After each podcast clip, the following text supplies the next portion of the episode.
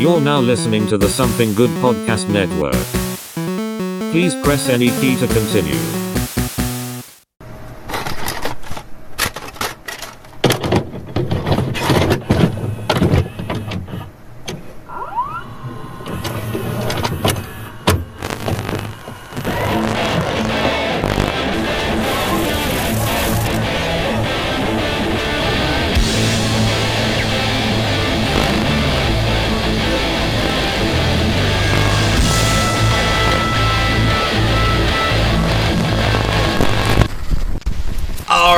Everybody, and welcome to this week's episode of the Couch Potatoes. Brum, brum, brum. I'm Alex Morrison.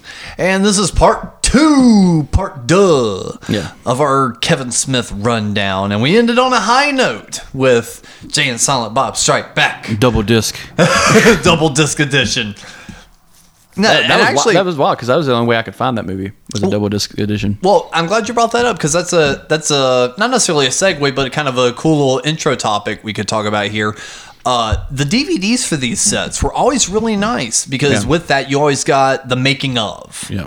And I always appreciated that because uh, actually something I meant to ask you in the first episode, which was uh, when did you first hear of Kevin Smith? Like, what was your first experience with it? Uh, probably Dogma. Dogma, like I- when it was in theaters. No, when I when I first watched it um, at a buddy's house, he had it on. Uh, I think it was VHS, Mm-hmm. but uh, he had a copy of it, and we watched it. And the whole Jay and Silent Bob thing was hilarious. And around that time, I think uh, because he had like the cartoons and stuff, Yeah. for the Clerks animated series. Uh, and that's when I saw Jay and Silent Bob more. And Right. then when I saw this, I was just like, well, I gotta watch it because this is about these two. So yeah, that's how I really heard about Kevin Smith. Kevin Smith kind of showed up periodically here and there on. I think I first saw Kevin Smith on the Daily Show doing an interview with Jon Stewart back when he was still on the helm of it. Um, but other than that, Comedy Central would probably be the biggest time I've already saw because they did they did for a short time the the Clerks animated series late Yes. at night, along with We'll get to that one, Yeah, too. along with IFC and stuff. So I was I've been thinking hard about this. I can't remember my first experience learning about Kevin Smith. Mm-hmm. I remember a time in which I never knew who he was, and then I remember a time in which I was a big fan. I don't remember discovering him, but I feel like it was through different parts because the earliest memory I can remember of liking Kevin Smith was when I was 18, 19, and Jeff Williams asked if I had seen Clerks 2 yet because he had it on DVD. And I know the only reason he was asking me is because I knew about Kevin Smith before that. Because I know if you, because I had seen at least Clerks 1 by then. I know I hadn't seen Mallrats, and I feel like I had seen Strikes Back. But I don't think I had watched Clerks 2 yet. Well, that whole like in, between like sixteen and nineteen is probably like the the like like the juicy spot of the demographic. yeah. The demographic. So it'd be hard to say where you first saw it. It's kind of like when you fir- say you first saw Star Wars or some Yeah. shit. Like I, the earliest memory I have of Star Wars is like when I was five and I got bit by a fucking dog, real bad. And uh, my dad had a bootleg copy that he got off HBO. And I, Nice. I had a TV in my room, put on the VHS player, and I just sat in the top bunk of my bunk bed and watched that while I was Healing from a dog wound. yeah, I got ripped off a fucking lawnmower by a dog. Damn. Yeah. Fuck. So yeah, so I, I honestly don't remember my first experience with it, but no, I remember ever since like watching any of them the first time, just going, "Oh, this is great! No. Oh, this is amazing! you know, it's like this is fantastic. I love it. You know that kind of stuff." So that kind of uh, so I feel like Strikes Back may have been the first movie I because oh, I actually my earliest Kevin Smith memory, and this may have been what kind of sparked my interest. Okay, so when and Silent Bob Strike co- Strike Back come out in 2001, we have Direct TV by this point, which has pay per view. And I remember you can watch the first what was it like five minutes of a movie before it like popped up the screen being like, all right, do you want to pay for this? No. You know, and then you'd have to, you know, confirm if you want to do that or not. And I remember seeing the title Jay and Silent Bob Strike Back, and me being a Star Wars nerd, being like, is this a Star Wars thing? Yeah. Because Strikes Back, that's clearly a Star Wars reference. I've got to see what this is. And I remember watching the first five minutes of it and being like, this isn't Star Wars, but this is funny.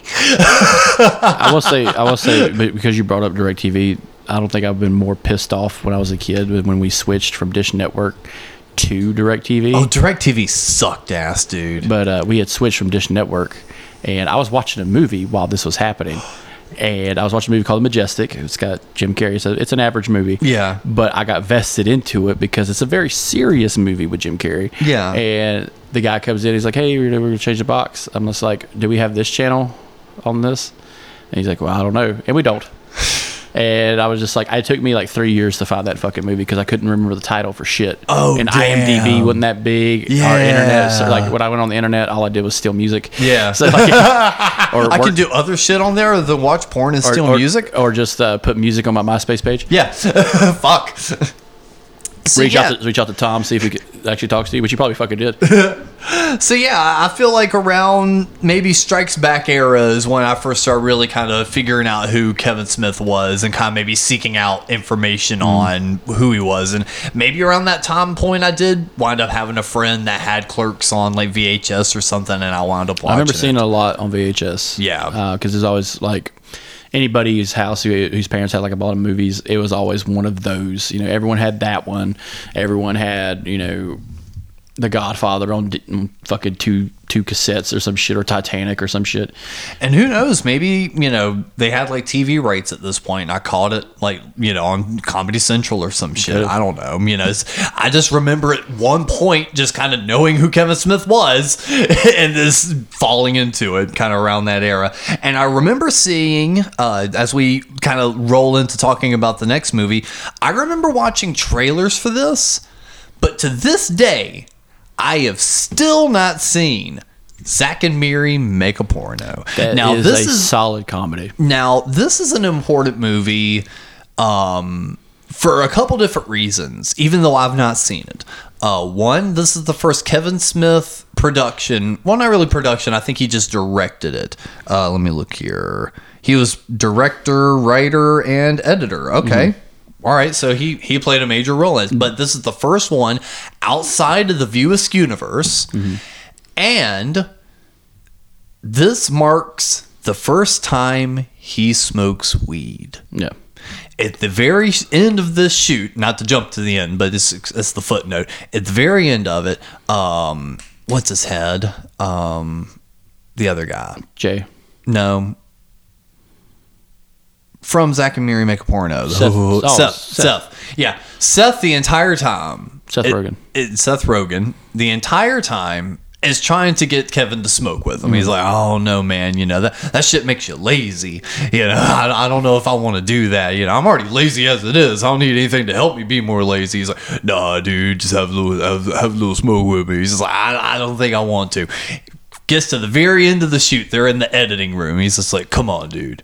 Of all places, have a smoke with me. He's just like, okay, all right, fine. I'll have a smoke with you in the editing room. That way, you know, anything we could do, we can like undo, you know, this, that, and the other. And like at that point that he was sold, he's just like, oh, fuck. Mm-hmm. Oh, no, this is great. So people see this as both a positive and negative turning point for Kevin Smith. Really. Yes. Some people think that after this moment, he kind of changed his thought process and push with his movies. Mm-hmm. Because everything leading up to this had a certain poignancy, it had a certain bit bite to it. Well, it had like it, it has that because of the re- the retention of characters because he's he's using the same characters throughout. You know, this Well, one this one doesn't.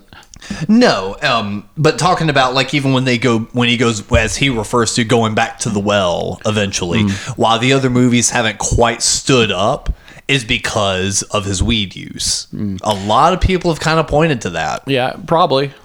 You know, it could just be the fact that you know he became a Hollywood director and stopped making indie movies.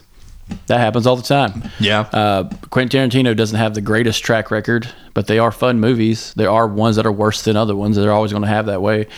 But he got shouldered in to do actual, you know, Hollywood films, and this is still like a Kevin Smith romance movie. Like, it, this, Yeah. still- So to go back to the movie, I just Yeah. that was just a little footnote. So- Zack and Miri make porno. So, of all the people that are in the movie, Randall, the guy that plays Randall's in it. Yep. He's not Randall, but he's in it. Jeff Anderson. Yeah, Jeff Anderson uh, and Jason Mewes. Jason Mewes plays Chester, a aspiring porn actor named Molester, which is fucking hilarious. Anyway, so the cast of It's this almost like the jokes write themselves. So, what's funny is like you have um, a lot of the cast members from Forty Year Old Virgin mixing with people from the View Askew universe, uh, actors from the View Askew uh, coming together in this movie.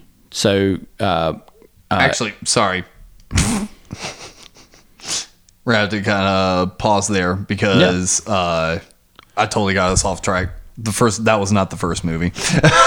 yeah, I'm about to say that- that's that was about 2009. That was 2008. Yeah, Yeah. sorry, it was technically Jersey Girl. yeah. Jersey Girls is a fucking sequel right, to uh, a movie he didn't write. We can keep all the intro, but I'll just lead it in the other way. We'll just have to re- uh, we'll have to go back over that as if we didn't. Yeah. So that actually just kind of leads into the first movie we're going to talk about, which is Jersey Girl. Did you watch that movie? I've watched bits of Jersey Girl, mainly, and the only reason I've not watched it is because of how much Kevin himself shits on this movie. Yeah, no, it's it's, just another romantic movie. Um, Jennifer Lopez's character had died. Yeah. Uh, it's a sequel, technically, to a movie called Gigli. Gigli. Oh, I heard them talking about. Anyway, yeah. anyway, Ben Affleck's with Jennifer Lopez. Blah blah blah blah blah. That movie happens. Then then this movie happens. Mm-hmm. Uh, she's pregnant. She gives birth. She dies. That's it. Yeah. And it's about a story about a single dad and how Ben Affleck ended up fucking Jennifer Garner later on and becoming the Daredevil. but like Jersey Girl, that it, it's just a straight up romantic comedy movie, and he's a and he's somewhat of like a TV producer, if I'm not if I'm not mistaken, in the movie, and he's just trying to be a single dad. Yeah. and it, and it doesn't hit quite correct until after you watch reboot and you mm-hmm. can kind of understand the story he wanted to tell and i understand why he shits on it because it's not his movie Right. like he was told to direct this movie it's not his movie it's just probably ben affleck's like hey i know a guy who can direct this this piece of shit Well, I mean, for Jersey Girl, he's listed as director, writer, and editor. yeah so he probably came in with the scripts that someone else wrote and fixed it Yeah. and he probably just hates it because it's a movie he probably didn't originally write because technically it's a sequel that's what people you know it matches up too much with the other movie before this. Right. and it's just like did y'all just change the names like this, this was this going to be Gigli 2 Jennifer Lopez dies? Like that's, this is how it is. And and if I, I'm trying to remember who the other characters I think Ken Smith is in the movie as a side character um, but he's very talkative. He's not silent Bob you know what I'm saying? Right. yeah Yeah, he's not listed, but uh, George Carlin's in it. yeah it's one of his last movies Yeah. Uh, but yeah, Jersey Girl, I don't like the Pantheon is probably like a D. Um, it's not really my speed. It's just another romantic comedy. Where would you rank that one? A D. D. Yeah. I'll, I'll I'll play along with that one because, like I said, that that was one that I just never really. Well, the problem with like Jennifer Lopez movies, she only has three good ones in her entire career. They're all just schlock. Yeah. because she plays the same person in every one of them. And now, uh, by this point, uh, he just, for Kevin for some reason decides to go back to the well one more time before fully calling it quits. Because he even said that he's like when he wrote Jay and Silent Bob Strike Back, he wanted that to be the end of that era. But then was just like ah. I really want to make Clerks too. I really want to make that. I really want to make that. So as as you you watch the bonus features for this film is literally called going back to the well because he felt like he got so burned with Jersey Girl mm-hmm. that he was just like I got to come back. I want to go back to what I know. So he went back to what he knows. He went back to Clerks 2. And up front, this is my number one favorite film. Yeah, It it of his. And honestly, of my personal favorites, it's in my top five. yeah. Like, I, I put it up with S. yeah, oh yes, the, uh, d- this is an S tier movie for I me. didn't go to the theaters and saw this. I rented this from Family Video Mm-hmm. uh, with a Philly steak pizza with my buddy because Marcos was part of it. but yeah, I remember I remember renting this movie. I didn't go like I think I had a chance to go to the theaters, but I just didn't go. And there's multiple reasons why I love this movie. On the surface, funny as fuck. The jokes in this are nonstop. Some of them are subtle. You know, we get Dante and Randall back, a great combination. You know, and Randall is more of an insufferable asshole in this movie, which kind of makes him a good character because you, you got to have someone to kind of begrudgingly like. One thing that doesn't like and it's a little problem I have with it. So in the beginning, it's black and white, and he lifts the doors. The place is on fire. Mm-hmm. Okay, uh, Randall's store doesn't seem like it's on fire. It's just the convenience store that's on fire. However, as we progress, we find out that Dante and Randall are working at movies together. Mm-hmm. Why the fuck is Randall working there? Is the did the movie store burn down? Because I don't remember seeing the movie store ever burning down, and that's the only problem I have with the movie. And it's not really a problem. It's just like, oh no, let me just follow my buddy to work. but you know what I'm saying? Like, it doesn't make sense. Like, did he quit his job? Did he go out of business because there was a burnt out convenience store next door? Like, it doesn't make sense to me. Because by the time the movie ends, the convenience store is back up and running. yeah. So, and the video store is there. So obviously they didn't condemn the fucking building or something. You know what I'm saying? I don't know. I, I'm trying to go I back remember to my he- mind's he eye because I hadn't watched that in a while. He just, I he feel like the gate, and I know, Randall but- comes but- out. Randall comes out. He's like, "Oh, dude, what happened?" You no, he no. Randall shows up. Yeah. he doesn't come out of his store.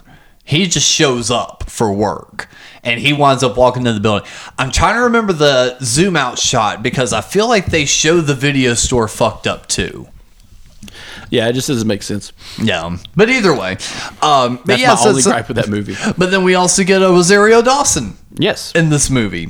Yeah, before she got super big. Holy shit, yeah. Yeah. But but you know what? Apparently held on to that friendship because that gets paid off in Clerks 3 again. Uh, Rosario Dawson's in it. Uh, we get a new, uh, some new characters. We get um, Elias. Elias. fun, fun character.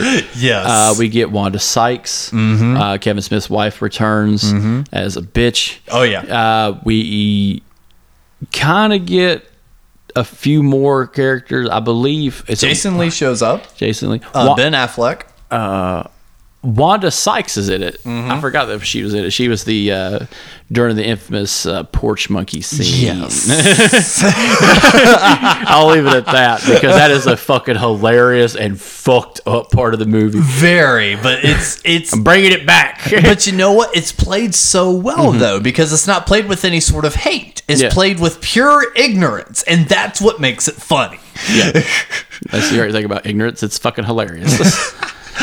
But no, uh, but so many great quotes from this movie. You never go ass to mouth. Uh, Unless it's in the heat of the moment. yes, And then my favorite, and I will like you quote this so much. But like, it, it- my favorite is just all right. So we're going back to the callback of the two drug dealers, Yes. uh, Jay and Silent Bob. Oh, okay, and, those and, parts. And, and we get Ethan Suplee's back, and the other guy who's constantly showing up Yep. in the View Askew universe to buy drugs.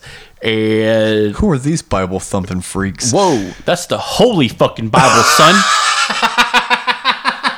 and they keep weeding the Bible. Uh, but the only reason they went to like a rehab thing is because they were driving. Don't keep weeding the Bible they they were driving around with deployed airbags. deployed airbags and got charged with suspicion of mischief. I've been pulled over for suspicion of mischief. It's a Patriot Act kind of bullshit. It's just a legal way of saying I'm pulling you over because I think you're doing something weird at three o'clock in the morning. Yeah. mine was driving, driving a drunk home, but like that was my suspicion of mischief. But like I'm just thinking like, oh my god, these fucking idiots! It's like a Cheech and Chong movie. That's all it is. It's just a Cheech and Chong, and the music choice in these movies, in this movie in particular, is very off the rails. oh man. So we get Jackson Five. Yes. We get King Diamond. Yes. We get uh, what is it? Uh, it's not Tears for Fears, but the people who do Goodbye Horses. Yeah. Uh, and it's just like, what the fuck? Oh, and you get uh 19 uh, the Smashing Pumpkins song. 1969. Yeah. No, no, that's Iggy Pop. No, um, I forget. Yeah, but it's the Smashing Pumpkins song. That's the fucking year number. Yeah, uh, but you get that one, and I was like, no, The Iggy soundtrack- Pop. I can't let that one fly. yeah, the, the, the soundtrack is kind of all over the 1979, I place. think, 1979. Uh, the wee, the roller coaster song. Billy Corgan riding a roller coaster. Wee. That got you good, didn't it? Well, I've seen that before. I'm just like tick tick tick tick tick tick tick tick tick tick. Wee. Oh yeah, we're making it. We're making it. Wee.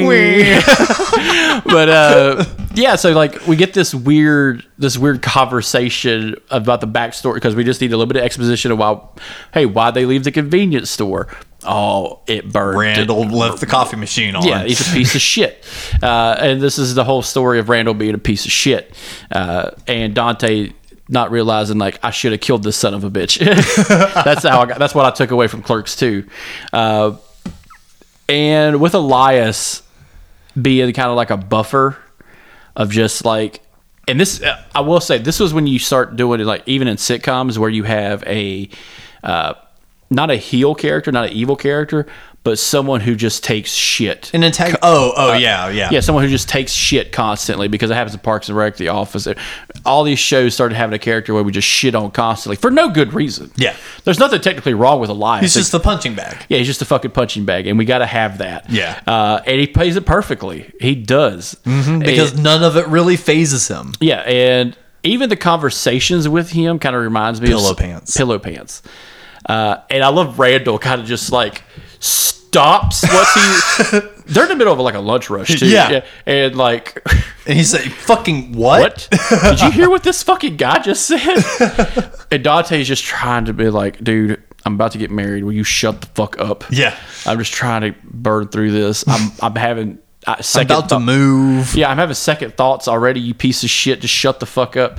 And because it's all because Dante could be leaving to uh, was it car wash? Yeah, so the whole crux of the movie is he's getting married, uh, ironically, to Kevin Smith's IRL wife. Mm-hmm. Um, and he's going to inherit a car wash fortune if he moves to Florida. Yeah, it's like a turnkey operation or something. Yeah. something. So basically, he was going to be um, marrying into money. Yeah. So to speak. And yeah, and Dante was not, I mean, and Randall rather, was not taking the news well that he was going to be moving all the way down south to Florida and leaving him in New Jersey by himself. So basically, he's acting like a goddamn tyrant the entire Yeah. movie and lashing out because he's a fucking dude and doesn't want to say, hey, man. I'm gonna miss you as a friend. Like you're the only friend I have. Like like he's he's too manly enough and too much of a prick to actually sit the guy down and be like, you know, you're my friend. I, I think Yeah, I'm so gonna miss you a lot. This proves that Randall is a terrible person and friend. That's all this movie does. Is just prove that Randall's a piece of shit, and it does even better in Clerks Three. Randall should have been killed in the fire. That's why it doesn't make sense. Why didn't he die in his little apartment in the building? but like it, it, and we started to see like Elias being a little bit more part of a crew Mm-hmm. with this one because it's always Dante, Randall, Jay, and Bob. You know, it's, it's the four. Yeah. and now we got some extra people because you've moved stores. So just Yeah. like any other job, you know, you start talking less to people you worked with, and you start talking to the new people. You start making. But of course, friends. Jay and Silent Bob moved because now Yeah. they have no corner to stay on. Yeah, and uh, they're trying to stay. They're standing next to the movies, movies, and like shifting. Yeah. and they're just like, "What the fuck?" It's not the same. It's not the same because you're, you're standing in a fucking drive-through, piece of shit. And it, it is it is a fun movie. Yeah. all all around. But some of the dialogue in it is fucking too good. It's it's perfectly timed, perfectly edited, and my well fav- written. My favorite part, and what's funny is like the fantasy and the sci-fi kind of thing. You know, people fans of it.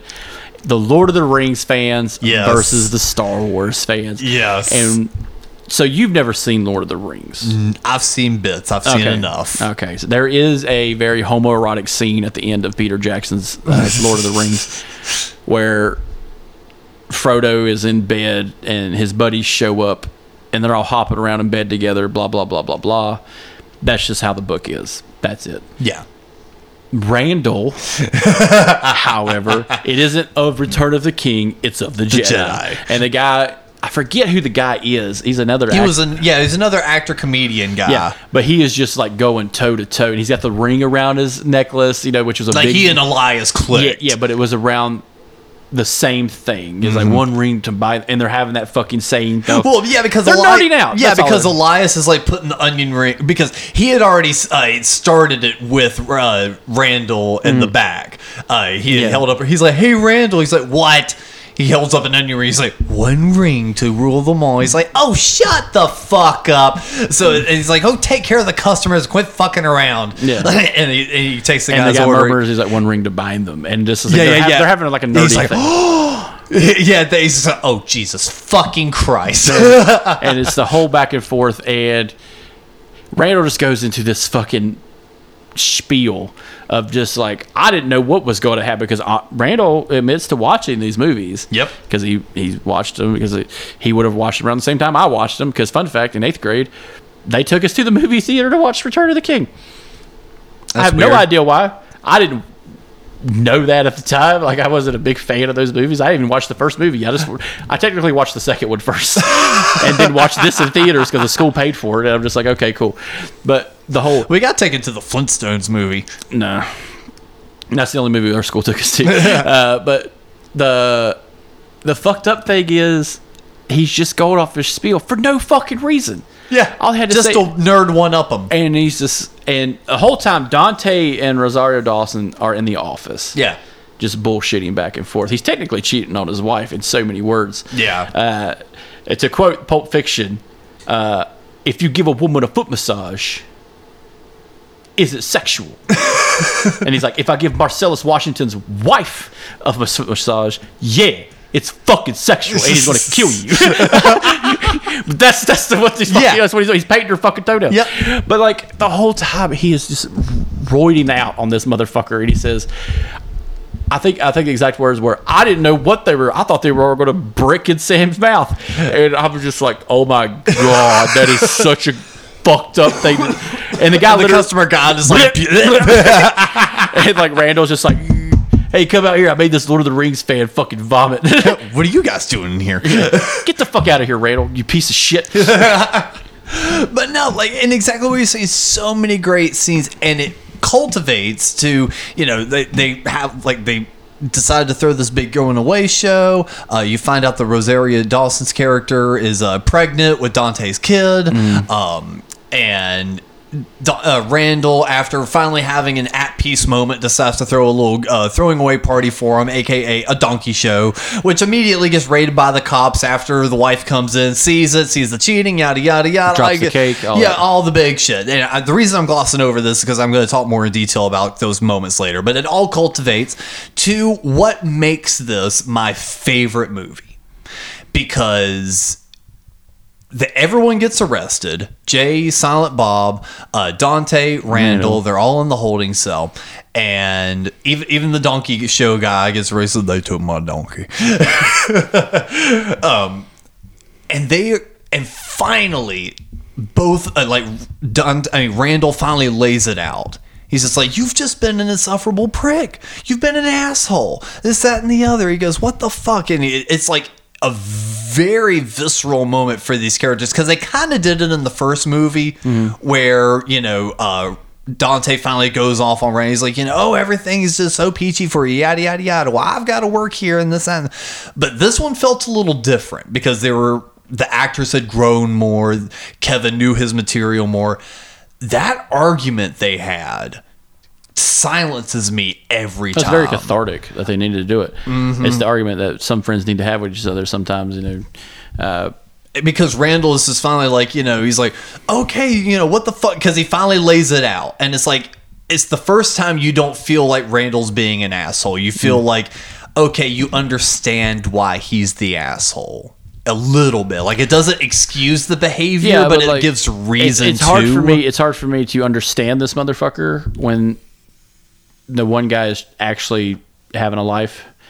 You know, Randall has every chance from Clerks one to Clerks two to do something. Yeah. Dante's actually actively doing it with two women, by the way, but still, like, but like there, there's something there, and this whole idea out the gate of him moving to Florida. Oh, I'm never going to see my friend again. This is like the joke we have here. You think we'll see Mikey again? Think we'll see Cap again? yeah, like what the fuck kind of question is that? That is the dumbest fucking shit. He literally lays it out. No, man, I'm going to be in Florida. You could come down to visit me. Yeah. You're not crossing the fucking world. It's not like I'm asking you to come to Germany or some shit, you dumb fuck. Yeah. You could take a plane. In fact, I could probably have enough money to fly you the fuck down here. And see, and, and I get all that, but I also get the small town mentality. Yeah. So so imagine it was like, you know, so for instance, you got to go out. You, you know, even though it's it's Charlotte and stuff mm-hmm. like that, you know, even in recent times, you know, go right out to Nashville, you know, go out to Atlanta, you know, you've got to see some shit. But you know that so many people back in your hometown know nothing outside that city limits. Yeah. So imagine folks like that, that all of a sudden you hear is going to be moving to Florida. They would be. I know my, um, not my biological grandparents, but my grandparents once removed. Um, just the idea that we were moving to Charlotte from Gaffney meant that they were never going to see us again. No. Because they were not going to drive outside of Gaffney. So I even I see the childish mindset of Randall of my friend is moving outside of New Jersey. No.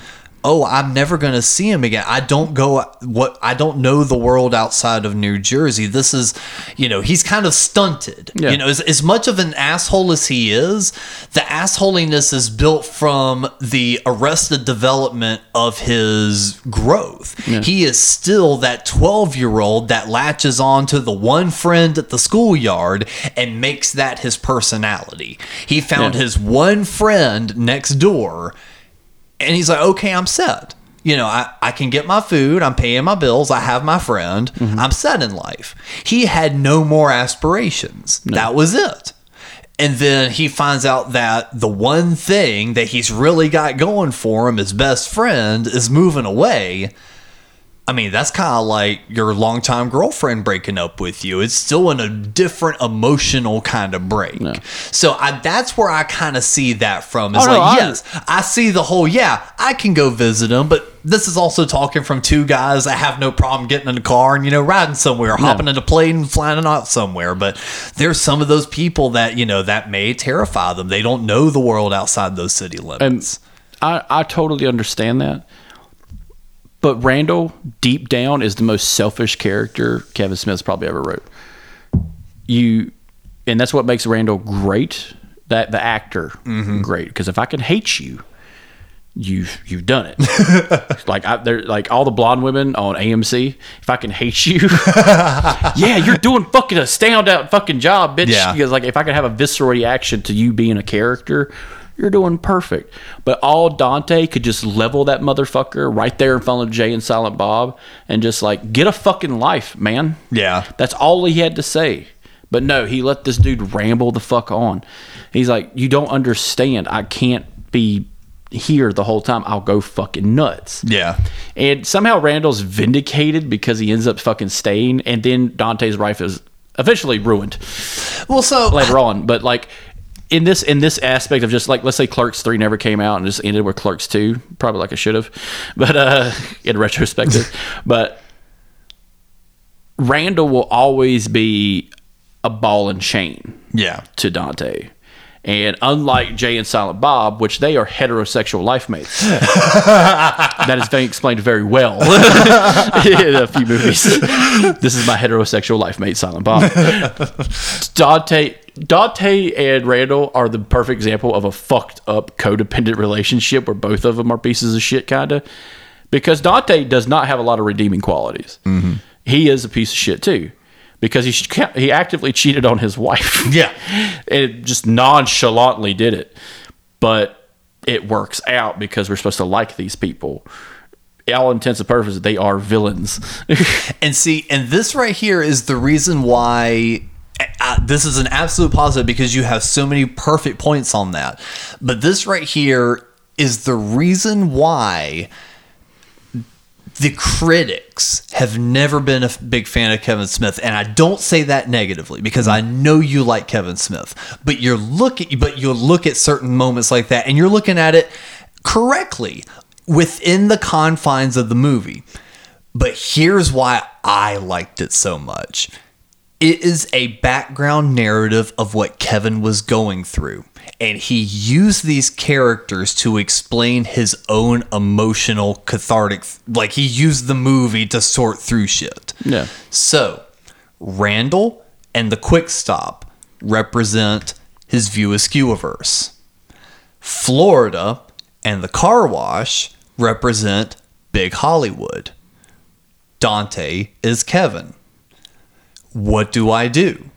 Do I continue to nurture the thing that made me who I am? Or do I run do the corporate car wash thing? And that big argument of Don, of Randall going, I would buy the quick stop and own it myself. And then Jay and Silent Bob going, Well, we have the money. We'll give it to you.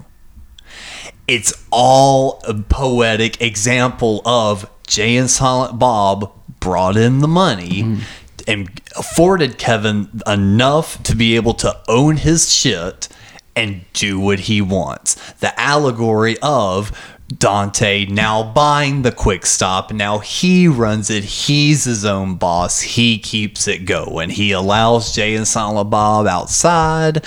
You know, all this other stuff. It's like all is right in the world. And it's that background of like he did Jersey Girl and was like, you know what? No, I don't think the Hollywood shit is really what I want to do. I like doing the Kevin Smith thing.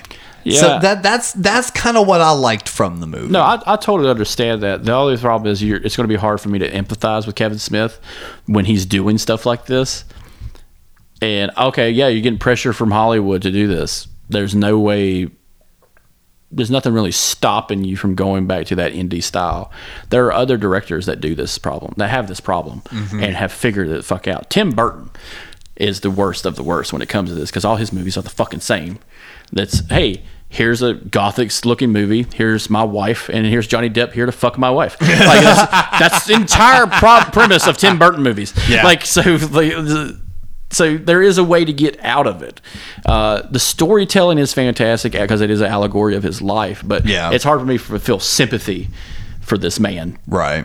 because I you mean, and- because you are like, you are whole- because you are established in something that makes money in different branches. So like, Yeah. there's no way that you're going to be held back by not making more indie movies like he does later on. Yeah. Uh, because here's the thing too it's like he even explained he goes you know starting it off with the quick stop burning. He goes that was me deciding for in jay and Silent Bob strike back that it's done. I'm burning this to the ground. He goes then what do i do?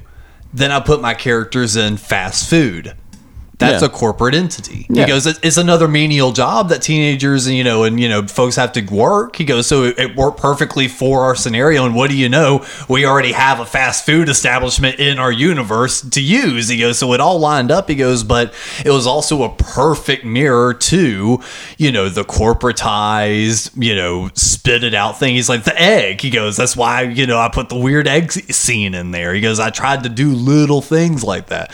So you know I, I don't know. So it's like I, I just feel like it's the that's part of the reason why it's my favorite is it just it feels like the best mirror to his life without it being so on the nose. yeah. Well, no, it's it's, it's it works because it works both ways. It's still Yeah. it's still great storytelling, but it's still an allegory of his life. Yeah. Go, movies being the golden calf, and Mm-hmm. to quote Matt Damon, "That was your son, you sick bastard." but no, so so I get where you're coming from, but I think this is a perfect example of why the critics find the flaws and don't enjoy the movies quite as much as maybe the die-hard fans that follow every step because then we watch the movie and we see like maybe the last 10 years of his life play out in a movie and it's just like oh i remember all these little things when it happened you know Yeah. that that kind of stuff or you know. Oh i understand. That makes sense within the timeline of that. That's why oh And like, but then people that aren't as invested that are just looking for the good movie self-contained are just like "Ah, these And- characters suck and I will say to ask critics to understand that who Yeah. probably have not seen some of your work, who probably don't give a shit about your fucking life. Yeah, that ain't gonna happen, son. No. So there, there, there, there needs to be some kind of cathartic thing that happens between Randall and Dante that doesn't actually happen, other than buying the quick stop at the end. They needed to have this. I will say they just needed to fight it the fuck out. to me that was still a cathartic ending though though Yeah, the, buying the, quick stop The, the ending, yeah, but that jail scene, nah, fuck that. Ah, that's still one of my I would, favorite I would, scenes. I would have loved Randall to maybe put Dante in a fucking headlock, and Dante just accidentally elbowing him in the face a little too much to kind of been like, no, motherfucker, you know, you are a bad friend objectively, you know, and it kind of plays out later on in Yeah, Clerks yeah, Three, yeah. but that's a whole new episode. Yeah, but I don't know. Uh, to to me though, for for my personal tier list, it's still an S tier because I, I think I think it's just it's a fantastic movie and.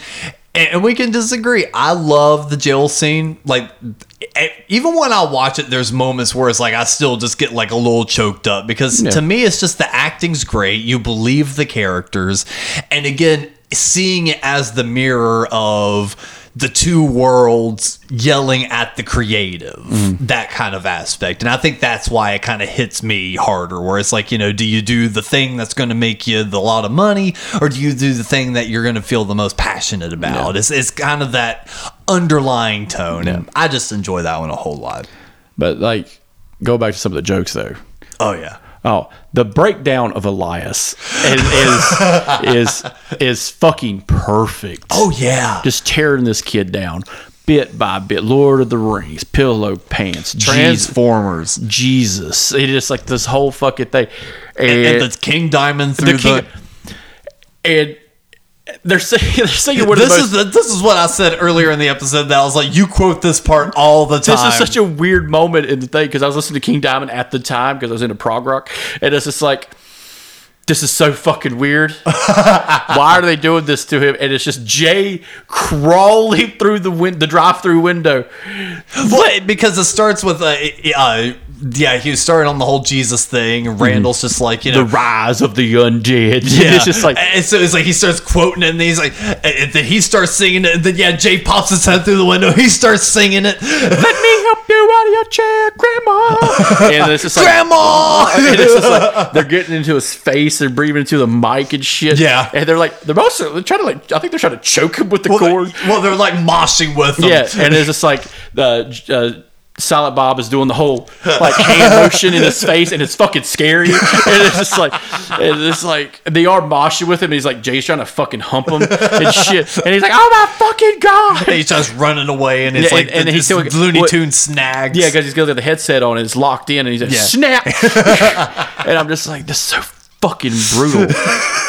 Meanwhile, like some other stuff, you know, some of the other things that happen are the uh, they're in the play area and uh, Dante's talking to his future wife, and they're bullshit. Randall comes to say some bullshit, and at some point, Jay and Silent Bob are just kind of vibing Yeah. outside, and then Goodbye Horses starts playing on the fucking stereo. Yeah. And if anyone knows the song Goodbye Horses, it's played in Silence of the Lambs, where Buffalo Bill by Ted Levine is tucking his shit back and dancing in front of a fucking mirror, saying verbatim, Would you fuck me? I'd fuck me. And it's the most awkward fucking scene because Jay does it and drops his pants and is fucking doing that shit with the fucking chapstick and doing the whole skit. And it's just like that is way out of left field. Why the fuck are you doing this? It's so awkward. His pants are down, and it's like I think it was it is it Randall or Dante that comes out is like, get the fuck out of here. Just like pushing the shit out of him. And it's like, get the fuck out of here, you piece of shit. No, it's it's fantastic, and that's what I was saying. Like laugh a minute moments where it's like if, if you're not getting like good dialogue, you know, Mm-hmm. you're getting good little gag laugh. I mean, even just like the fast stuff where it's like uh, when pickle fucker comes in and, and they're like you know grabbing the flies, you know, and you know, filling it up with piss and Mm-hmm. the coke and everything else, and, and eventually he's just like you know, they're having that big exchange back and forth at the counter. Eventually, he takes his food he, and he's just like, you know what? I'm not really hungry. I'm gonna give it to these fellas right here. And Jake's like, free food, fuck yeah! Runs outside and it's like, and of course, perfect joke payoff. He- they're sitting out there. He takes a bite. He's frowning. He takes a sip of the drink. He's like. Dude, this shit tastes like piss and flies, man. You know, it's just, even just like simplest joke like that, just it's so well executed. and the the donkey show, which kind of it's kind of another left field thing, and it's a guy fucking a horse. Yeah. and it just it just it's tragedy upon tragedy because one of the moments we see is fucking Elias jerking it. Whacking it. Yeah, to, to the fucking horse fucker. Yeah. And it's just like, what the fuck, dude? honestly to me that's the only low point of the film like it just felt like it drug on a little too long like it was funny mm-hmm. but we just lingered for a few minutes too long we could have wrapped the scenes up a little Yeah. faster and they it would have been funny The, the the female is actually the horse, and it was just like Randall being the biggest dumbass without doing any half-ass research on what the fuck he bought. thinks it's the woman gonna be fucking a horse but Yeah. says it's a guy fucking the female And like, horse I love I love Rosario Dawson's like, what the fuck? like, get the fuck out of here. yeah in, in a restaurant Yeah, because they, they forgot to hit the alarm when they broke in. yeah so it, i don't know i love that a lot Yeah, it's a it's an S tier still, even with you know my gripes about the jail scene. Like it's still still Oh, yeah. there. what I'm going to do is actually now drag what we mentioned there because we you had just gotten into the plot. Yeah. So I'll kind of trim up. So we're going to start now in the plot of Zack and Miri Make a Porno. But yeah, so it, I knew that Jason, I knew that Jason was part of it, but he wasn't really playing himself. He was playing like a completely different character in yeah, the so, movie. So the characters we see uh, are Randall, the guy that plays Randall, and Jason Mewes. All right, those are from the View Askew universe. The Right. rest come from actually the forty-year-old virgin that came out previous. Right. So we get Seth Rogen, we get uh, Craig Robinson, uh, we get. Um, I'm trying to remember uh, the little Indian guy. I don't know if you ever seen Forty Year Old Virgin, but there's a little Indian guy who's a little profane. Yeah, yeah, yeah. Actually, 40 Year Old Virgin is one of the few uh, Steve Carell movies I actually like. Yeah, but Elizabeth Banks shows back up. She's a side character in the series. So yeah, so we get a lot of comedic content. They get an actual porn star to show up in the movie. Uh, two actually to kind of level off the whole like vibe of them shooting a porno, which is Yeah. kind of fucking hilarious because one And don't they do like a Star Wars inspired one? so yeah, so going into this, and Zach and Miri make a porno. It's two friends, uh, Seth Rogen and Elizabeth Banks. They've lived together since they got out of high school. They were kind of fr- they were friends in high school, kind of outcasts. Blah blah blah blah blah. Cry me a fucking river. they go to their high school reunion. Now, this is where some characters show back up in reboot. Okay. So this is actually where he's pulling more content for the View Askew universe, and it's perfect. So Justin Long shows up. Um, Justin Long talks like this, and uh, he's in fucking movies. And uh, the guy, I forget his name, Brendan some, Brandon something, Brandon Ralph, the guy that played Superman, uh, he's in it. And Mary is trying to hit on this guy. She's like, "Oh my god, I had a huge crush on you." Blah blah blah blah blah. And he's like, "Oh, that that's cool." And the whole time, Seth Rogen is talking to Justin Long, who's here with Brandon Routh. And oh no, set yeah, uh, Zach, no, I, I make movies of a more uh, all male cast. And he's like, oh, like Glenn Gary, Glen Ross. He's like, more like Glenn sucks Ross's giant cock. he's like, oh, you make porno movies, uh, fucking movies. He's like, yeah, fucking movies. and it's Justin Long giving the creepiest fucking vibe, and it's fucking solid performance. And he's like, I'm sorry, I thought you were like a fan. I thought, you know, because you're more of our demographic, men. and he got, God. but somehow, somehow Seth Rogen gets hit blown by another woman at the fucking high school reunion. It's fucking hilarious. And Miri makes a fucking Elizabeth makes a fucking joke of herself hitting on a gay guy. Yeah. and it's fucking hilarious. They go back, and the fucking power goes out because they didn't pay the power bill. They live in a fucking shitty apartment. Uh, next next thing, they go to work. Seth Rogen works at a coffee shop with uh, Craig Robinson Okay. solid fucking joke in the beginning. Craig Robinson, big giant black guy, asked this little Indian man, he's like, Hey, can I get off uh, Friday? He's like, No, I can't have you leave.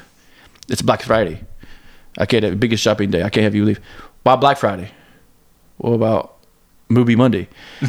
like Mooley. Like the Yeah, term yeah. Mooley. And he's just like, What did you say? He's like, Man, fuck you. This is some racist bullshit. and Seth Rogen pops in the back. Yeah, that's pretty fucking racist. He's like, I hate both you ebony ivory motherfuckers. I tell you, and it's just it's it's such a solid cast throughout the movie, but eventually it comes across because there's an email list of their high school friends and like everyone that graduated with that everyone's a part of now, and he talks about we could just make a porno to make Yeah. extra money. And she's like, What are you talking about? He's like, Everyone wants to see someone they know fuck. He's like, I don't know. I hate Roseanne Barr, but I want to see her in a fucking sex tape. Yeah. because at, at that time, sex tapes were being popular. And it is a wild ass idea. Mm-hmm. And it starts like that. And Elizabeth Banks like, You just been doing this so you could fuck me? He's like, Yeah, I played the long game for 10 years to fuck you. No, Miri, we need some fucking money. but they come up with the idea of making an actual porno movie. Mm-hmm. And Craig Robinson's character is like, hey, I can fund the movie because I'll have some extra cash later on because he got hit by a postal truck and he's going to be Oprah rich eventually. uh, that's the whole premise. He's going to be Oprah rich and he fuck this place. Uh, so they find this abandoned warehouse kind of thing. They church it up a little bit, and to to con Craig Robinson into doing this movie, they're like, "You get to be producer. That means you get to interview everyone that's going to be in the in the in the movie." Yeah. and he's like, "I get to see bitches naked." Yes, and it is a plethora of people that show up. They put an ad in the paper. Weirdos show up. One is an actual porn star that turned into an actress in real life, and she's in it. Uh, and just the just the rolling scene of them picking these guys to be in a porno is fucking hilarious. Because Jason Mewes is just like, I get to fuck on camera. yes, yes. Well, let's see it. He's like, well, what's your special skill? He's like, I can get hard within thirty seconds without touching it. And they're like, what? And he just drops his pants. and like they do this like Kevin Smith music. Yeah, yeah, yeah. This star with woo. And it's like, holy shit. and it's like a magic trick, but it's Yeah. because eventually you do see Jason Mewes's dick later on. Yeah. Uh, so they go into the whole thing of, hey, we're going to do a Star Wars parody. And he's just like, Luke and Leia don't fuck in the Star War. Craig Robinson's like very, very on the point. Yeah. Uh, C3PO uh, is a guy being fucked with a strap on by no no no the guy's R2D2 and he pops out he gets fucked by a woman the porn star they hire and it's just like they're playing a song called Boba Fett uh-huh. It's a weird fucking song, but it's just, it's just like a really poppy song played in the background, and they're just doing their character design and all this. And Craig Ross is just like, Luke and Leia don't fuck in the Star Wars. solid, solid fucking intro. But what happens is what fucks it up is the building they've been filming in gets demolished. The guy they they paid money to rent from had skipped town and was going to demolish the thing. He did it as a skip bill to get some extra little cash out of them. Uh, so now they're at ground zero. All their stuff, all their camera equipment, all their costumes and stuff they worked hard on is in there, and they had this wild ass idea of filming in the coffee shop after hours, which is another callback to actual clerks. You know, Yeah, let's yeah. just let's just film this in the in you know evening after we close. We'll just say we close every night. Blah blah blah blah blah. Uh, some things happen here and there. Uh, some feelings get brought up. Um, one of the women they hire. Uh, it's kind of fucking hilarious. It's an anal scene, uh, and Randall is the cameraman. Is the guy they hire to do all the camera work. Yeah. uh, they buy him a new camera to get all this, uh, and he's on his back looking up. and Jason Mewes is literally fucking a porn star, and she blows. Yeah. basically. While Seth Rogen and Elizabeth Banks are having this weird fucking argument in the background, and where are you going? Blah blah blah. And she's like, he's like, she's like, don't pull out. And he's like, what happened to you? I got fucking frosted like a goddamn cake. That's what happened. and it's like it's it's such a funny thing because it's not Randall. Yeah. But seeing him, it's like, yeah, that's Randall.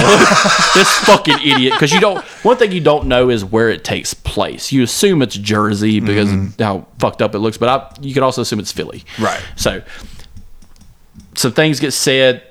The porno gets shut down because the two that started it stop disagreeing. He moves out and moves. And a hockey reference is great in there. You see actual guys wearing the Kevin Smith hockey jerseys Yeah. walking by. Uh, uh, Jason Mewes' character moved in with Miri, not as a like someone she's fucking, but someone who needed to pay the rent. And this is when Craig Robinson shows back up and is just like, "Hey man, I finished the movie after you left. What we had is what I finished. Yeah. I want you to come and see it, but I want you to see Mary first. Yeah, yeah, yeah. So he goes out to Mary's, the old apartment, and Jason just butt ass naked answers the door. And he's like, Hey man, how's it going? I missed you. And he's like tapping him on the shoulder and shit. And it's just like this dude's like full dick is out the whole time. And hey man, it's all cool, man. No, no, I'm not with Mary. You know, she just needed some. And no, we never actually filmed a scene together. Blah blah blah. Mm-hmm. And he's like, hey man, do you know what a Dutch rudder is?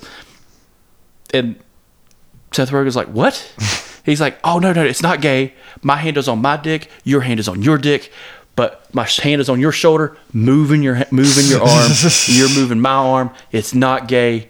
Our hands are on our own dicks, and it's like Seth Rogen's face is like, "Get the fuck away from me, you weird motherfucker!" And everything kind of just goes back together. Yeah, yeah. Uh, they put out the movie. Uh, Craig Robinson did get his money from the Postal Service because he was Oprah rich, uh, and everything kind of works out of the end, just like any other weird ass romance Kevin Smith does. But like seeing everybody in it is fucking. The, the nudity is gratuitous. the language is fucked, but it is fun because this Jason, just Justin Long's character alone, Yeah. fucking movies. Where would you put that on your rank list? fucking a? A. A. because I remember, I remember I rented it first, and it was the uh, director's cut. Yeah. and it was just full of everything. All the extra scenes weren't added. You know, no nothing cut, and it Yeah, was yeah. fucking hilarious. Yeah, and then the next movie, which came out in 2010, I feel like we can kind of quickly gloss over. Uh, Cop Out. Oh, let's talk about this for the next forty minutes. So, so Bruce Willis. No, no. So he does bring back Tracy Morgan for this. Yeah. from Empire. Uh, Empire Strikes Back. Yeah, yeah. But uh, nah, so th- this was just a buddy cop movie that kind of got out of hand. Mm-hmm. Uh, Kevin Smith did not do well with Bruce Willis. Bruce Willis also did not do well with Kevin Smith. Uh, Tracy Morgan is kind of hard to work with anyway. So yeah, Yeah. so this movie was a buddy cop movie that kind of was out of his element. Out of his element, and then just everything, like you said, everything just kind of fell apart in the making of Like, this movie and the editing told- of this if movie. if you had told me he was making this movie, I'd have been like, that that doesn't seem right. That's like Yeah. that's like asking you know Tim Burton to make a Transformers movie. You know, it, it doesn't quite fit. really, he's gonna make gothy fucking robots? Yeah. Ugh, lame. but I've never watched it. I've I've watched it. where where would you just It's put just it an- on the it- list? It's a generic buddy cop movie. Yeah. uh, that takes a turn. Yeah. that's it. Nah. It's no RoboCop. It's no RoboCop. uh, but then immediately after, a year later, he goes right back to the indie realm because basically those two, uh, he, he had a positive experience with Make a Porno, Mm-hmm. and then Cop Out happened, and he went, nope, fuck this, back to the indie world. so, funny fact: Zach and Mary make a porno was so hard to sell. It still bombed. It's yeah bombed, but it's because they did the full title. Yeah. it's advertised as Zach and Miri. Yeah. But when you get the movie, it's Zach and Miri make a porno, and it's just like, what the fuck did I just watch? Or what? Yeah. A lot of people actually walked out of the theater in some stations because it because when the movie comes out in theater, it's the full title. Ah, on the poster it's just Zach and Miri. So Mm-hmm. a lot of people were just like, "Oh, this might be like a family kind of film," you know. Nope. Nope. We need to get our fucking kids out of here because the girl's getting raw dogged on a fucking coffee table. like it's it's it's that's, that's literally what happens. yeah. So, so he, had a positive experience at least filming with Zach and Miri, even though Mm-hmm. it kind of bombed. But he's used to having bombs anyway. But no, with, with Cop Out. That Yeah. was kind of his final straw, and then he goes back and he make he doesn't go back to the View Askewniverse, but he makes Red State.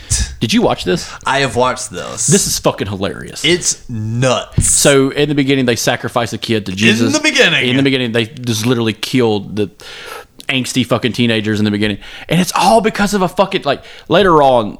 John Goodman's in this movie, and it's one of his better movies. Mm-hmm. Great performance. Oh, great! It's right up there with Oh Brother Where Art Thou, uh, because he's such a he's such a big character in it. So he, he's a he's a cop of some sorts. Anyway, so there's a defunct uh, air raid horn that goes off that kids are fucking with, and this cult believes it's one of the trumpets in Revelations that are blowing that the end times are coming that they've been preparing for. Yep. Because they have guns and shit. uh, it's a good allegory for David Koresh and his bunch, and J- Jim Jones. Yep. so uh, some officers roll up, they get taken out. Now every fucking cop from here to the Capitol is like, all right, we need to take this fucking cult down, and it's all because of an accident. Yep. And that's all it is. that's all the bare bones of this movie. I'm still waiting for him to make Blue State. But no, another movie that just caused a bunch of outrage. Yeah. Well, especially with um The evangelical community did not like this. no, not in the Seventh Day Adventists weren't keen on this either. No, But no, it, it, it is a wild fucking ride of a movie. I, I definitely recommend it. It's I think really I've only good. seen it twice, but it's, it's still like it's very it's a very visceral movie, especially when the uh, preacher woman comes out Mm-hmm. and you think she's dead. Yeah. And not to ru- smart anyone, it's like no, they they capped this bitch quick because you got to. And by this point, uh, for the past couple years, um, while all this has been going on, I think it started during the Zack and Miri era. Um, but it really started picking up legs uh, around the Cop Out and Red State era. Uh, Kevin Smith's really started picking up with his podcasting. He had Smodcast, and then eventually that turned into the Smodcast Network that includes Tell 'em Steve Dave, all the other shows. When he started making Comic Book Men, he made a secondary show for that. Um, did you did you watch a lot of that? Comic Book Men? Yeah. Religiously, dude. I only caught a handful of episodes because it was around the time Walking Dead was going to shit. Yeah. it, it was the next show that was Yep. on. Um, I remember there were some funny episodes. I think uh, one. I think it was the funniest one was uh, they had this. Were they moving the shop? I think No. no, no, no. They had some old stuff in like the attic of the Uh, shop. or yeah, something. in the basement. Yep. yeah, and there was like a thing, like a rocket or a car. A, like it was a it was a big thing. Yeah. Anyway, they're trying to get this fucking thing into the store. I'm just like, no. You should burn that. that is probably covered in asbestos. it's probably made of asbestos. So yeah, so so around this time, the, the podcast stuff is really picking up, and on his main show, Smodcast, uh, that was co-hosted with Scott Mosier. Now, Scott Mosier has been his executive producer this entire time, and Mosier has like you know tiny little parts and all of it. Like Mosier, in one of the more recent ones in Clerks Two, was the dad that was sitting at the table with the kid when um, Dante, no, oh, yeah, when Dante was taking a shit while Randall and Elias were arguing in the kitchen, and uh, Dante opened the door. He's like, "Randall, leave Elias alone," and it cuts to that guy at the table, and he like hides the kid's Yeah. eyes. He's like, "Don't look at his, don't look at his wee wee, honey." Yeah. that's Scott Mosier. So he has a show with Kevin Smith, and they went through this whole thing where they were reading up weird Craigslist um, uh, postings, and someone was talking about uh, a free place to rent. The only thing you had to do was dress up like a walrus. And that captivated their ma They spent almost an entire episode laughing and just Yeah. like get like making a mockery of and like creating all these narratives, you know, and Kevin's all high as fuck. So he's like half of the episode is him just doing Had he had the heart attack by then? no. Okay. Not at all. So still fat Kevin. Yes, still fat Kevin Smith. Um, and he is just like laughing his ass off. And at the very end of it, he goes, "Guys, th- this has been fucking hilarious. But you know what? I feel like we could actually do something with this. Maybe not a comedy, but like you know, we, we start talking some horror shit in here. You know, I've never done a horror. Th- Look, I'm only gonna make this if people are fucking interested. Like if this is just a high Kevin Smith moment, we're laughing at it in the moment. It's gonna stay here. He goes, but get on Twitter hashtag Walrus yes if you want me to make this movie. Hashtag Walrus no if you are against me making this movie. I will tally up the votes and we'll figure it out by the next time we get on Smodcast. A week later, he gets back on and he's like, well, there was only one vote for Walrus No. And the comment said, I saw there were no votes for Walrus No, so I had to vote it just for so we had a diplomatic vote. so at that point, we get Tusk. Have you seen Tusk? But I started Tusk and I fell asleep. Okay, so We don't have to have a play by play, though. So- We're so- running long on this episode. yeah, so Tu- Tusk is another body horror movie that came out around the same time Horns came out. Yeah. with uh, Daniel Radcliffe and Human Centipede Two. So like the Body horror was in. Yeah, but it is a fucking dumbass of a movie. Uh, you do kind of get the introduction of Kevin Smith's daughter, which turns into the next movie, Yoga Hosers, which is kind of fucking like I have seen that one. campy and stupid, but it's fun because it's like little people. uh, and uh, but Johnny Depp's in this movie, Yeah. which it kind of takes you out of it for a second because. Because not only is he in it, he dies. I think. no, he's still alive. Oh yeah, because there was the plans of doing another one, but no, it's just this creepy fucking like hostile type dude who's like cons Justin Long, A podcaster. a podcaster. oh, and uh, Haley Joel Osment is his co is his co co-host. co-host, and he's such a dick to his girlfriend that Haley Joel Osment is fucking her too. And it's fucking hilarious. And I'm just like, Justin Long is a, legitimately a terrible character in this. He's a terrible person. Yeah. and he deserves everything that happens to him. As into being turned into a giant walrus that this Yeah. guy might want to fuck or eat. Not really sure what's going on.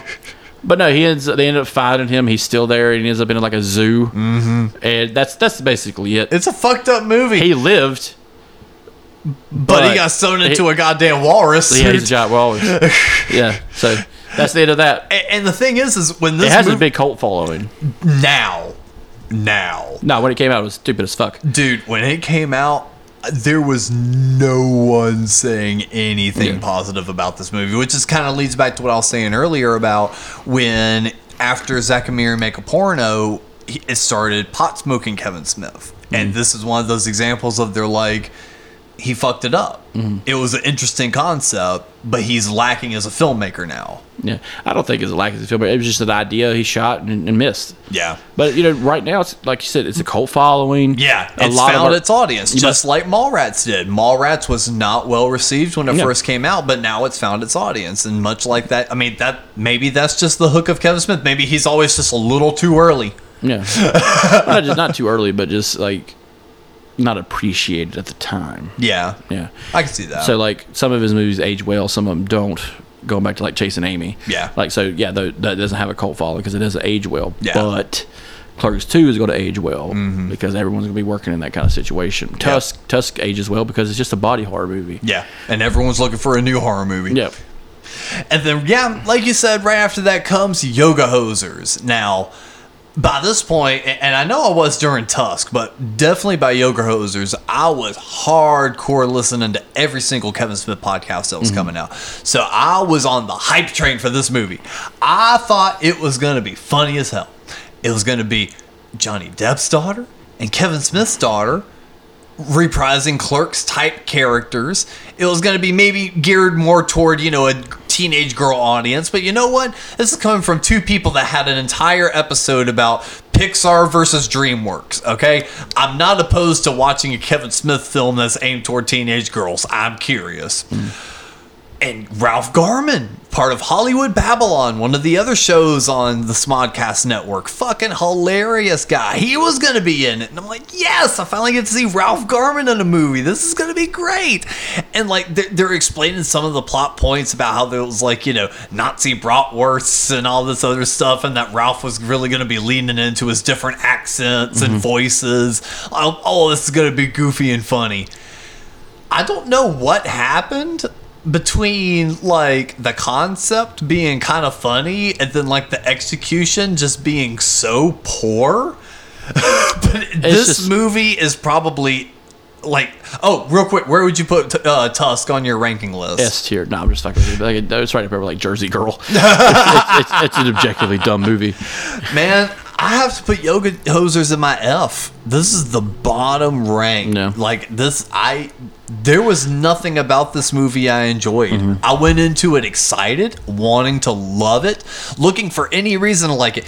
Even the cameos from Kevin Smith as the uh, Nazi bratwurst things got old after like 30 seconds. They were all just and then, oh my God, him doing that on the podcast for a year after the fact, it's just like, oh my God, fucking stop this. It's, uh, Yeah, it's not his best work. No, I, I was, I was definitely not, um, digging on that one. Yeah. Um, but yeah, so after that one though, thankfully, um, we kind of get a little bit of downtime. He kind of focuses on his podcasting a bit more. No, Um, uh, comic book men, men had ended. Uh, no, Comic Book Men was still running by this point. Um, and he was just really focusing on Comic Book Men, podcasting, and just doing his Kevin Smith thing. And out of the blue, you hear that he's going to be doing some stand up shows. And you're like, oh shit.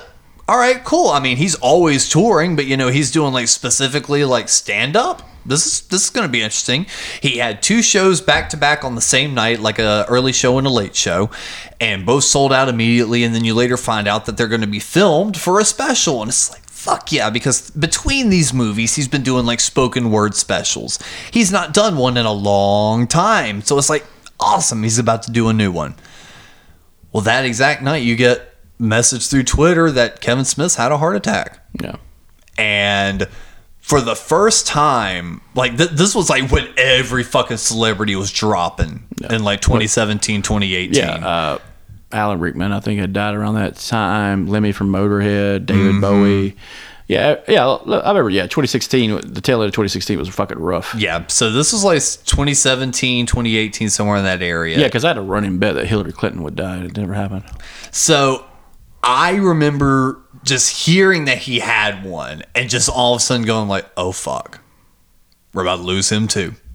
This is it- It's just like I, I felt it immediately, but then it's like the following day, the update of you know I'm good, you know this that, and the other, and it's like so much relief. And eventually, that first show did get filmed. So what happened was he gets up, films his uh, first set, goes to the back, and was just like, "I'm not." I can't really it. catch my breath. He's like, I'm, I, I feel okay. I don't feel like hot. I just, I can't. It feel if it just feels like I can't catch Yeah. my breath. I can breathe, but I just can't catch my breath. I just, I want to lay down some. And someone in the room just decided to call 911 and they're like, you know, you, you, you need to go to the hospital. They pull him in and he's like, you know, what, what's going on? You know, I just feel a little lightheaded. He said, they're like, you know, are you in pain? He goes, no, I'm, I'm not in any sort of pain, anything else. He goes, huh, that's interesting. Well, usually people are in pain when they're having a heart attack. He's like, I, I had a heart attack. He's like, no, you're having a heart attack, like right now, Kevin. He's like, oh, okay. And they're like, yeah, uh, we need to get you into surgery right now. And they whisk him away, immediately get it taken care of, and like, bing, bang, boom. Now, the reason I know that story so well is ever since 2018, Kevin will tell that story every time he's on stage. now, I love the man to death. He's a really cool dude. It just gets played out. He- after telling the story a couple times, my man, you got to hang it up. And I feel like that's part of the reason why I'm even kind of like, ugh, on Clerks 3, because That's what fucking happens in the movie, word for word. Like he Now- took like word for word dialogue that he was talking about in his stand-ups or his uh, podcast and stuff after the fact, and made it exact dialogue in the movie.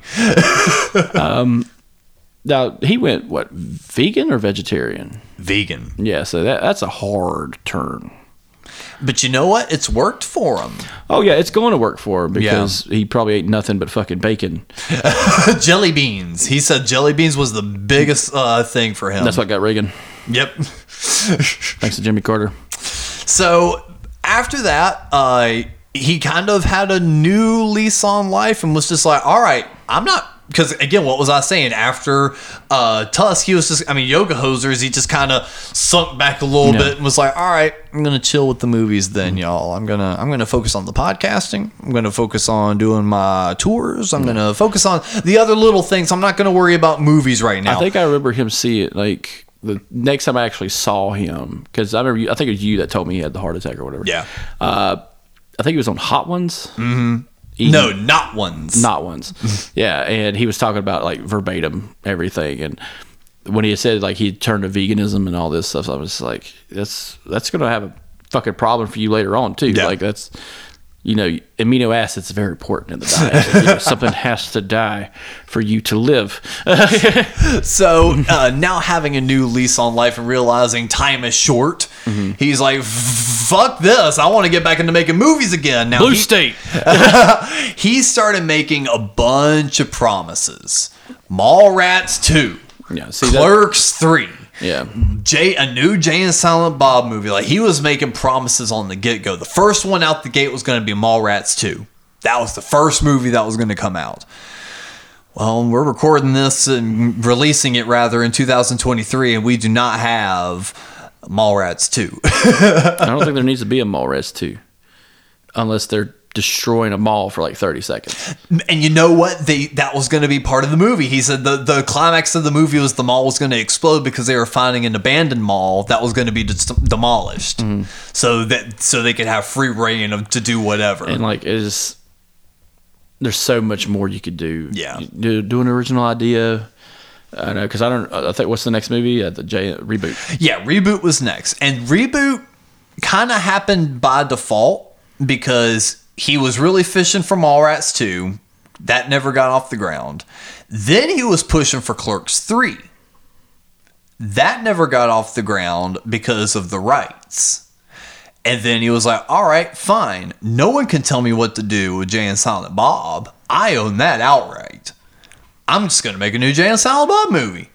So reboot kind of happened by default because it was the only thing he had left to play with. yeah and reboot was kind of half in the bag.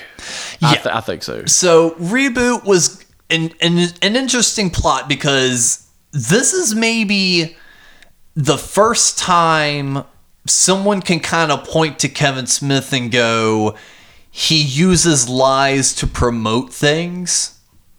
Because the initial selling point of the movie was well i have you know i have grown as a filmmaker since my time in the view askew so i'm going to make a new movie called jay and silent bob reboot where hollywood is going to reboot the jay and silent bob or the blunt man and chronic movie so they have to go back to hollywood to stop the reboot from happening.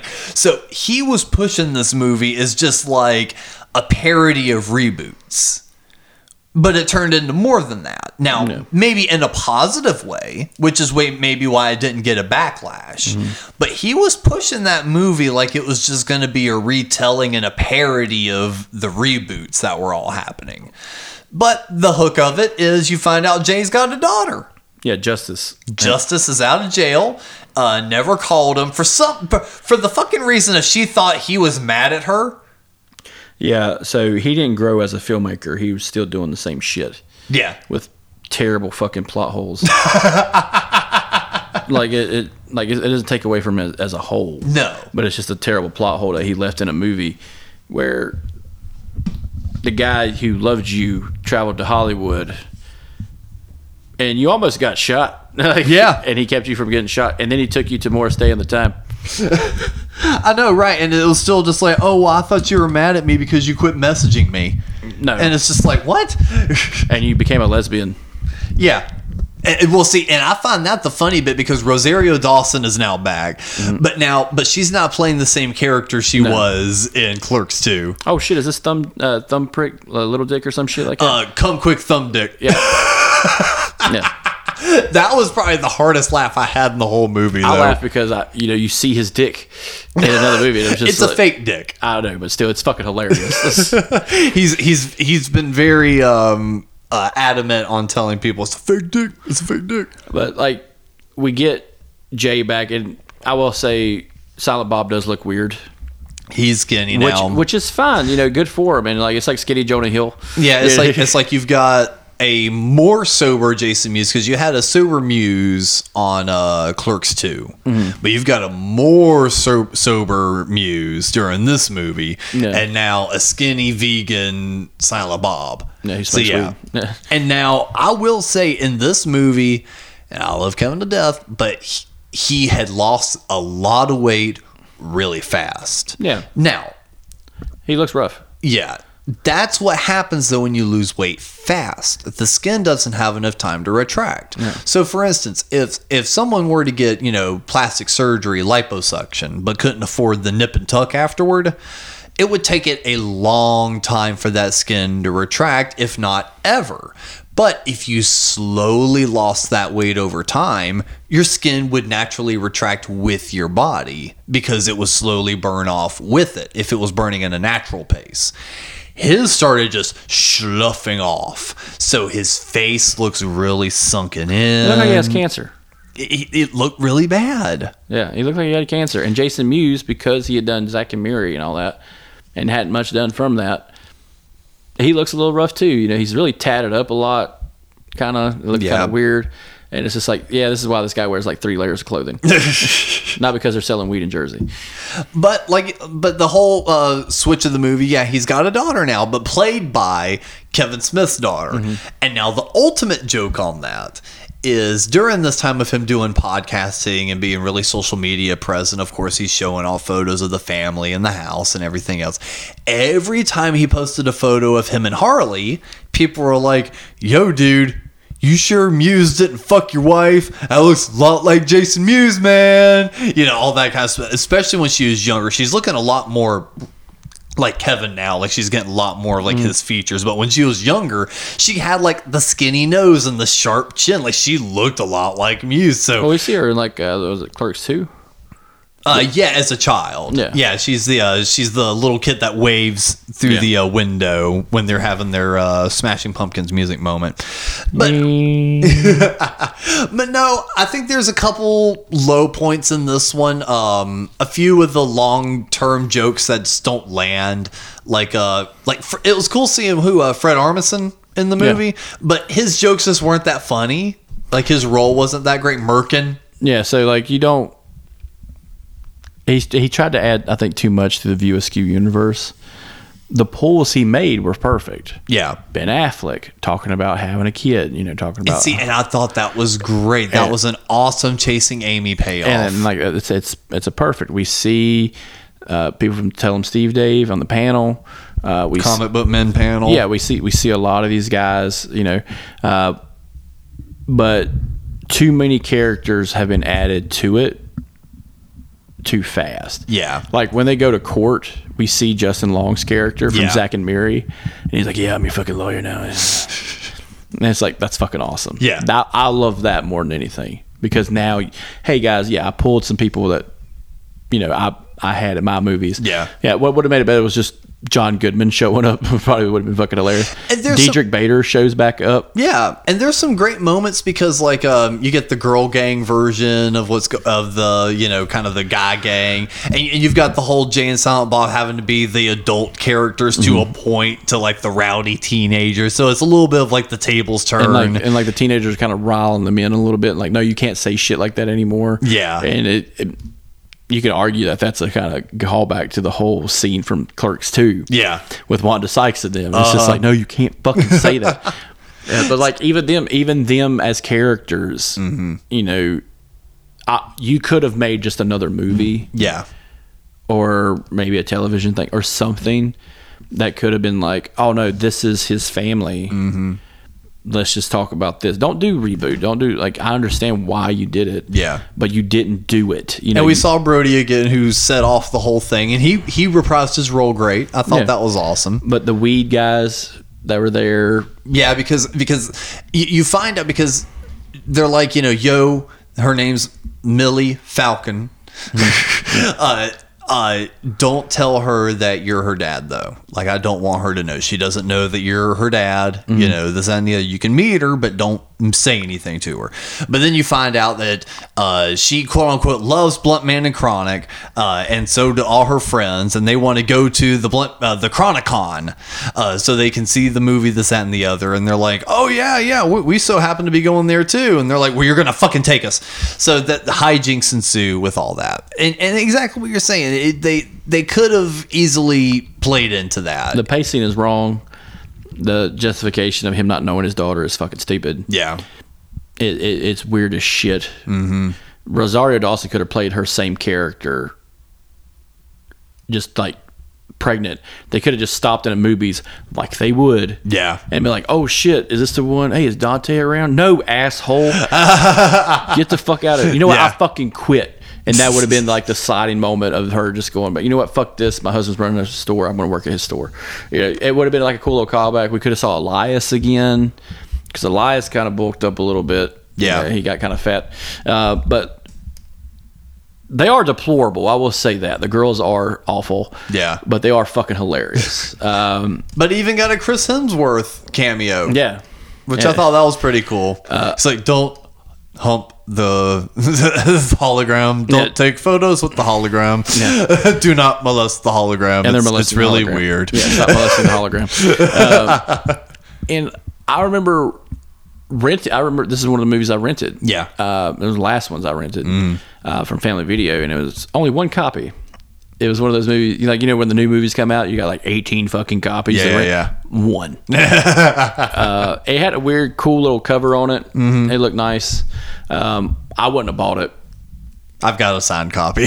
Well, like, if it, yeah, you know, that's, that's, that's the thing is, it's a signed copy of an artist Yeah. you really like. But I'm just like, and Nah. you know, and I I would enjoyed buy, it. I would buy a box set of Clerks one through three. Yeah, and, and I enjoyed it. Um, and I feel like this movie was Kevin had one scene in his head, and then he wanted to make a movie around it.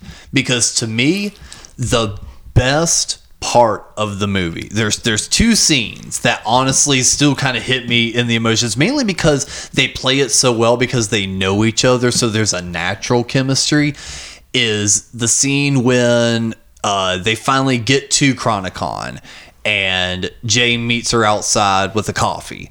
And he's like, A coffee for you, ma'am? And she's like, Oh, th- thank you. And he's just like, Yeah, this and the other. He's just, and uh, she's like, and they had some sort of moment of like, you know, um, it's always the little things that matter, you know. Yeah. It- it- I wish it had been my dad that you know had been able to do these kind of little things for me, like make me coffee or you know do you know spend time together, you know these little things. And you see Jay like you know Jay the person kind of getting choked up on him because he cares about Harley the person too. So like you see that natural chemistry thing, and he's just like all right, well, I guess we need to get to Chronicon now. and then at the very end of the movie, after everything's revealed, the set and the other, he sits her outside and he goes, Look, I don't know how to be a dad. So, like, I don't, and she's like, Just stop, stop. I don't want to hear it. I know what you're going to say. Just don't. Okay? I get it. It's cool. He's like, No, let me finish.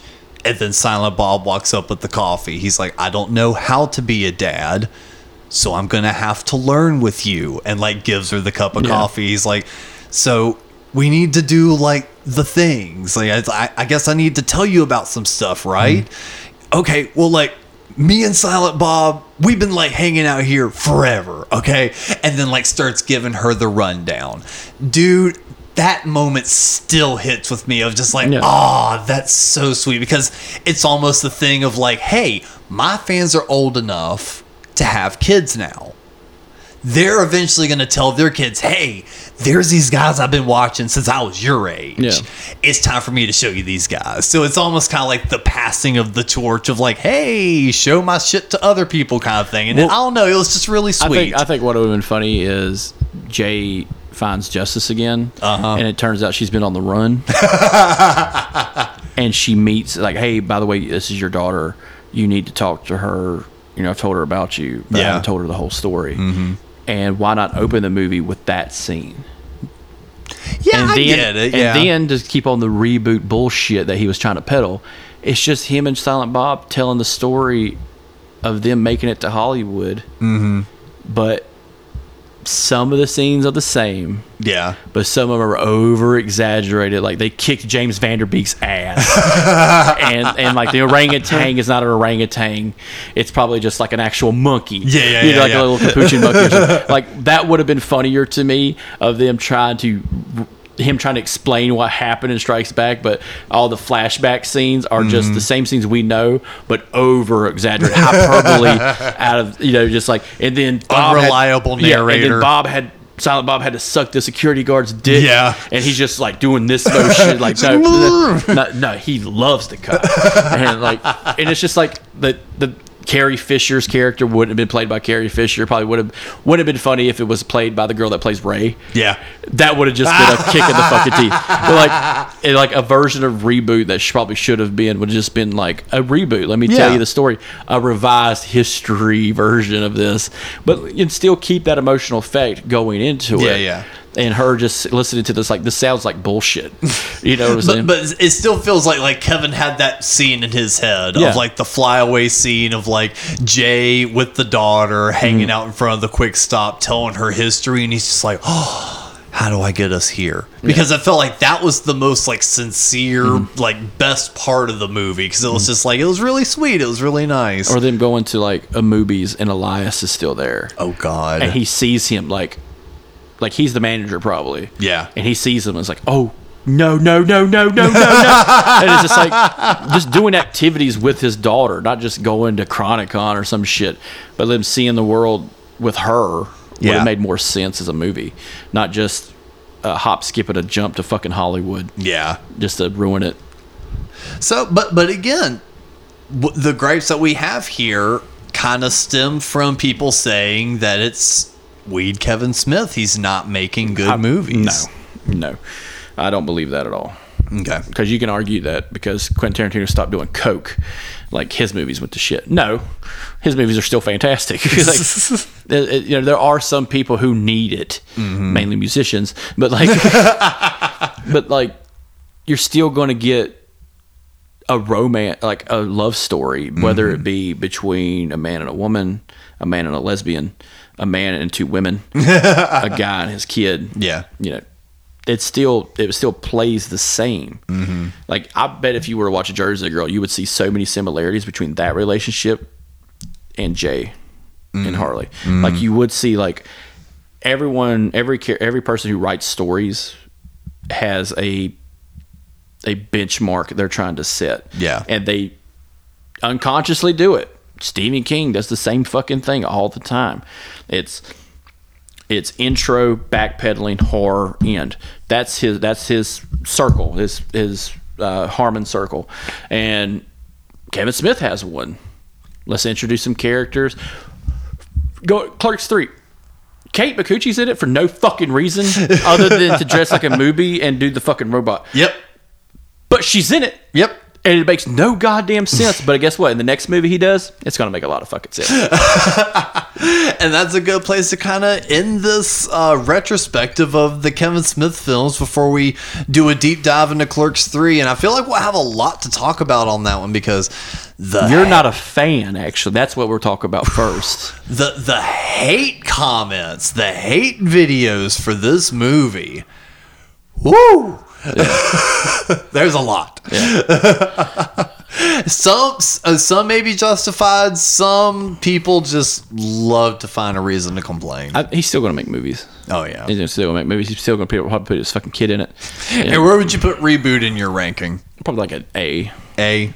Yeah. A uh, because of all the callbacks they do with like Ben Affleck and them. Mm-hmm. And, and even the smart edits, so like, well, they're at Chronicon, like all the Kevin Smith films are actual canon because Kevin Smith is the one directing Mm-hmm. Yeah. the new Chronicon movie. I mean, the new Blunt Man and Chronic movie. So they make a bunch of Kevin Smith, that director, ew. yeah, like Kevin jokes. Smith, you know, not just making fun of himself, but him generally being an asshole. Yes, like he was. Playing an asshole version of himself, so that Yeah. was also funny. He's like, "Fuck these kids! I just got their money."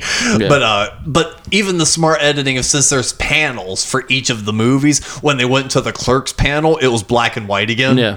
So it was like even just like funny, quick jokes like that. Those were all great, fantastic. Just overall, in retrospect, mm, honestly, I'd put Was it as a B. Randall wasn't in this one, was he? No.